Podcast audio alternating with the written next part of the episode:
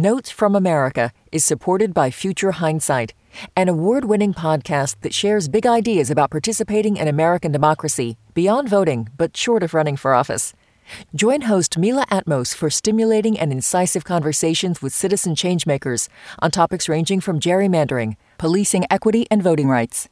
In this election year, Future Hindsight offers an unaffiliated perspective into what's at stake and how citizens can make an impact at the local, state, and national level.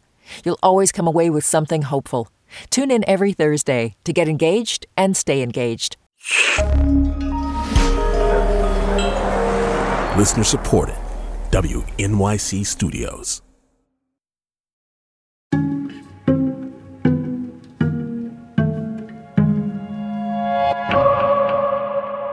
Hey, it's Kai, and I want to share a conversation from our archives about the culture of policing.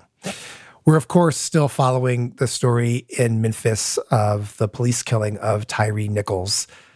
This is yet again a story about the police killing an unarmed black person who doesn't appear to have had any reason to be interacting with the police in the first place. And while we were covering one of the many previous cases of this nature, I talked to a former police officer, Marq Claxton. He's now the public affairs director for an organization called the Black Law Enforcement Alliance, and he's a vocal advocate for reform. But he spent two decades serving in the New York Police Department. And based on that experience, he says his former profession must either, quote, evolve or die. We spoke in April of 2021. Take a listen. Marq, thanks for coming on the show. It's great to be here. Thank you so much for the invitation. So you first joined the NYPD in 1985, which was more than 35 years ago now, and a very different New York City. I just wonder what drove you to join in the first place. Like, in you know, what were you facing then versus what you faced toward the end of your career? That's a great question. What compelled me to join the NYPD was my uh, uh, my mother. My mother's desire for me to have a good paying job with benefits long term. And uh, I remember as a young man with her saying to me, you know, oh, you'll have an opportunity to retire in 20 years. You have no idea how big that would be. And I didn't at the time. But that was really the motivating factor. That's what really drove me to take the exam. Literally, she drove me to take the exam. Of course, like so many other people, I, I have a strong desire to help and assist people. That's every cop's answer but that also played a role. But the determining factor was my mother's uh, motivated me to do that for the security of it.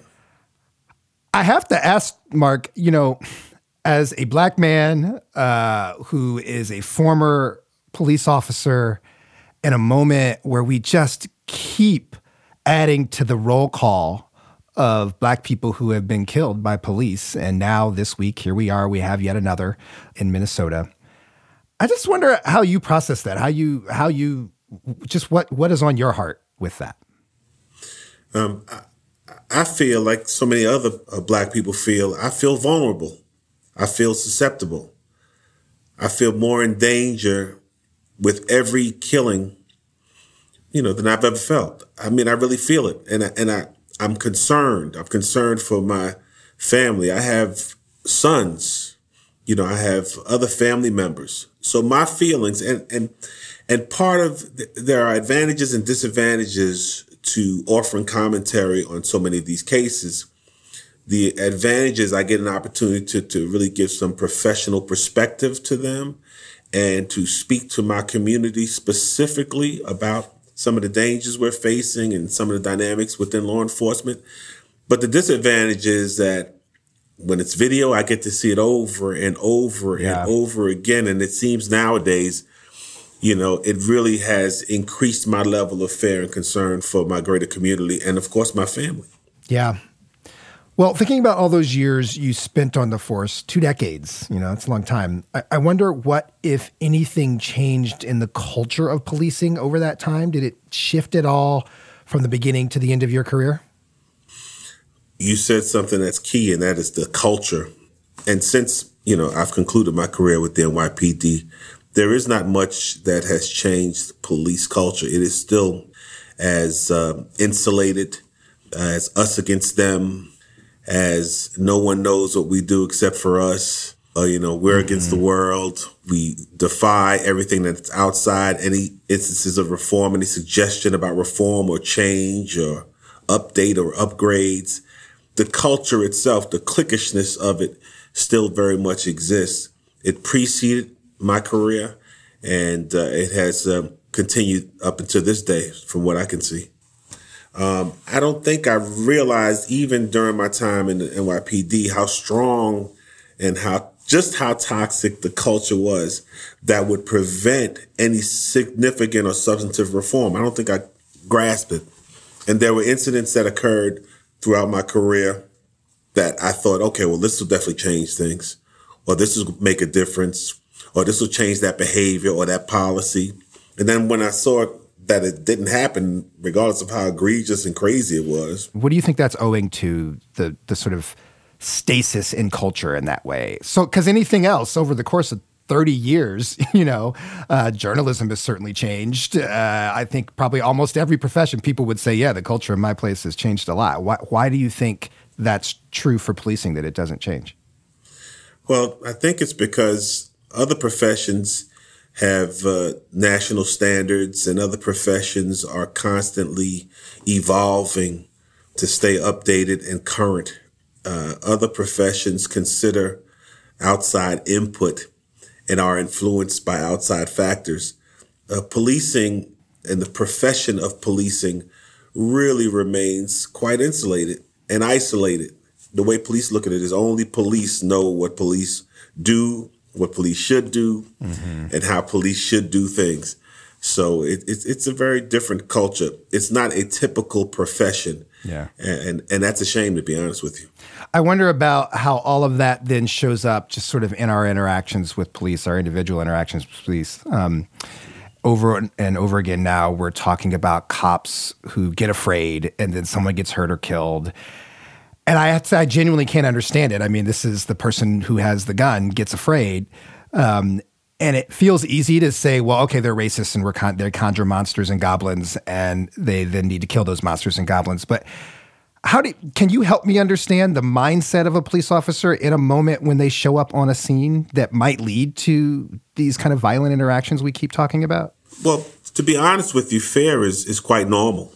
It, fear is a, a regular companion with police officers on the street. Um, I've had a lot of uh, assignments that are considered to be just dangerous assignments. And there have been many times throughout the course of my police career that I was fearful. The challenge or the requirement of being a professional police officer is how you manage that fear, mm. how you interpret, you know, the events around you in real time, and how you can keep clear head and make wise judgments and assessments in the midst of the most you know, chaotic uh, or dangerous situations. That's the skill and the art of professional policing. What happens too often is that individual police officers go into situations with perhaps fear, along with ignorance, along with bias, then make decisions based on their general beliefs as opposed to what stands before them. And then uh, a point that I've been making for several years is that we can't ignore the fact that a lot of police enforcement is race based. So if you start off with race based enforcement and then you include in that an individual who goes into a certain level of bias, fear, concern, and kind of this stubborn defiance in doing things a particular way to all of these type of people, you end up with the tragedies that we have ended up with, you know, across the nation. You're listening to my conversation from the spring of 2021 with former NYPD detective Marq Claxton, who is now a vocal advocate for police reform and a leader in the Black Law Enforcement Alliance. Coming up, I ask Marq how the stubborn culture he describes inside policing should inform any ideas about reform and what can actually create change. That's next.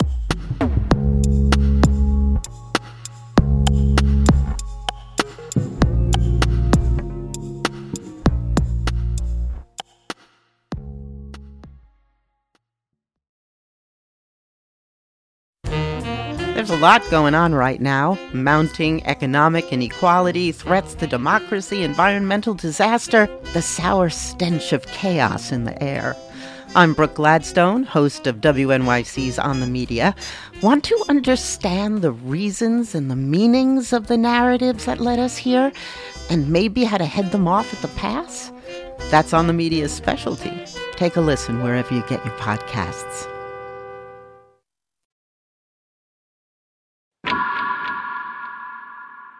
So that stubborn defiance you talk about, it, it, makes me ask just some fundamental questions about reforming police when you have this kind of culture um, that you've described, and like what kind of reform is actually possible given that culture. And you know, in the past year, certainly we've seen this such a shift in mainstream conversation about policing, and it feels like a lot more people just at minimum agree with the idea that police are involved in far too many things, regardless of how they do it. There's just too we have too many police in doing too many things. Do you agree with that? Yes, I do. But I come from a mindset I'm comfortable with reimagining uh, policing. I'm very comfortable with it, and I believe it's necessary to do that. In your professions, there is evolution. When you know better, you do better. If there is a better way, you seek that better way. Sometimes that better way decreases your role in society. Sometimes it increases your responsibilities. But I have no problem with reimagining police because when you think about it, most of the calls that you responded for as a, a uniformed police officer in patrol deal with, you know, motor vehicle accidents or people who need medical assistance and you go in there or if a building is burning down before the fire department gets there or while the fire department's there, you respond to that. There are a lot of areas that could be handled by people who don't necessarily carry guns, who don't necessarily mm-hmm. come with the history and the stigma attached with their appearance. If you delegate some of the responsibilities that are traditionally police responsibilities, you have less interactions with people. You have less opportunity for the police to stop someone uh, for a, a relatively minor traffic infraction, not even a crime.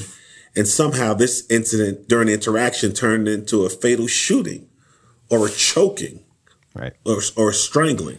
So I, I, reimagining police is not only necessary, it's going to, you know, the, the reform is going to come in one form or another. How, how far does that go though, right? Like, I mean, what about the natural extension of that idea, which is that like, well, we don't need a, we can do, we can do better than policing as a model for dealing with our problems in society altogether. We can just start over and not have cops. What about that? Well, understand I come to this with a certain bias and that is because I had a full career in, in, law enforcement. But I, like I said, I've had many conversations with people who lay out for me, you know, who, who pose that question and who boxed me in. Uh, just as a matter of fact, two weeks ago, Melissa Harris Perry, who used to host on on uh, MSNBC, we've had her on the show. She she posed this question to me and kind of boxed me in to think about it. Well, do you really need the police? My reflex, of course, is well, yeah, in some capacity you do need because there are dangers, etc. Uh, but I'm open to analyzing and looking at those areas that don't necessarily require a uniform presence with a firearm and uh, the potential danger. And what's sad about that is that the police have put themselves in a position where people are even considering whether or not you're needed, you're necessary. Mm. because of their actions and their refusal to even change or modify their behavior and their decision to place certain communities, particular communities of color, in increased danger has caused people to say, mm, you know what? You may not be worth all the trouble. And what's caused people, I mean, certainly for me, part of what's driven me to that is, you know, there have been so many efforts at, at technocratic reform. And so now here we are after this shooting in Minnesota where an officer accidentally drew their gun instead of their taser and we're debating like what's the best way to make officers draw their taser instead of their gun it just seems absurd. And the question in this for me is like is with all of these failed efforts at reform is it not reasonable to get at a point where we say well maybe reform's not possible? Maybe there's something about the culture of this thing that just makes it unmovable. It is reasonable to question that it is reasonable uh, now, that's where the police will oppose you because for them it's not reasonable to even consider it or have that discussion. But is it reasonable to have it? I think that it is. Nothing changes unless you incentivize or you penalize. That's it. Mm. It's very simple. So if you have whatever reform idea that you want to move forward, built into it better be incentivizing it or penalizing noncompliance with it. Otherwise, it is a failure. It will not work because that police don't understand any. They don't understand negotiated settlements and arrangements and modifications mm. to the way things are. They don't even want to uh, even address or deal with or even learn the history uh, of policing. They don't want to know it. It's not relevant to them. So that's interesting. Reform, even on amongst amongst police officers, you feel like there's not this this hunger or desire to know. Oh, this is this is what my where my profession came from and what it's about. That, that curiosity doesn't exist, and, and and part of the reason is because toxic police culture takes that out of you. That mm-hmm. curiosity.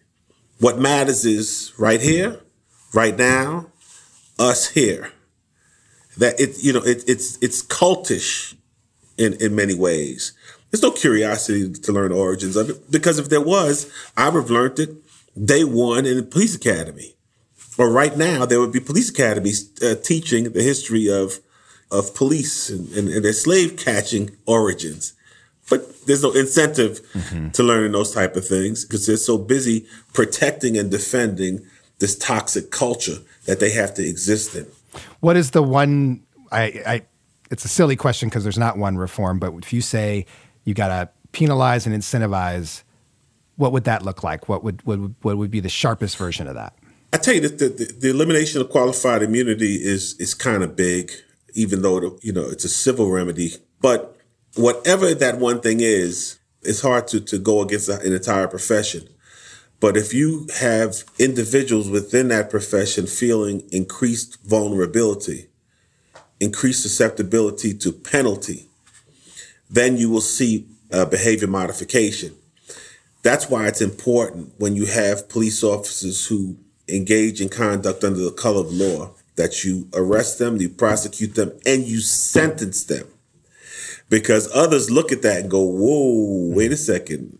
That's not the department losing a million dollars or the taxpayers paying $30 million. That's Joe going to jail next to the guys that he used to arrest. Yeah. That, that will modify behavior in ways that you can't imagine. And then there'll be some people who'll say, I'm not going in the long, I'm not going to police now because I, you know, I went, I was going in for a particular reason and I don't want to leave myself open to that type of penalty. And maybe those are the ones we don't need in policing in the first place. Exactly. Exactly. It's exactly right. And that's why you have to really, you have to enforce penalties. You have to be as public about it and as clear about it. And you really have to enforce penalties. That changes everything.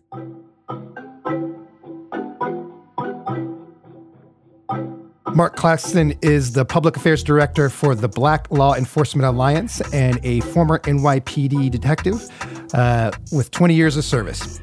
Marq, thanks for joining us. Thank you.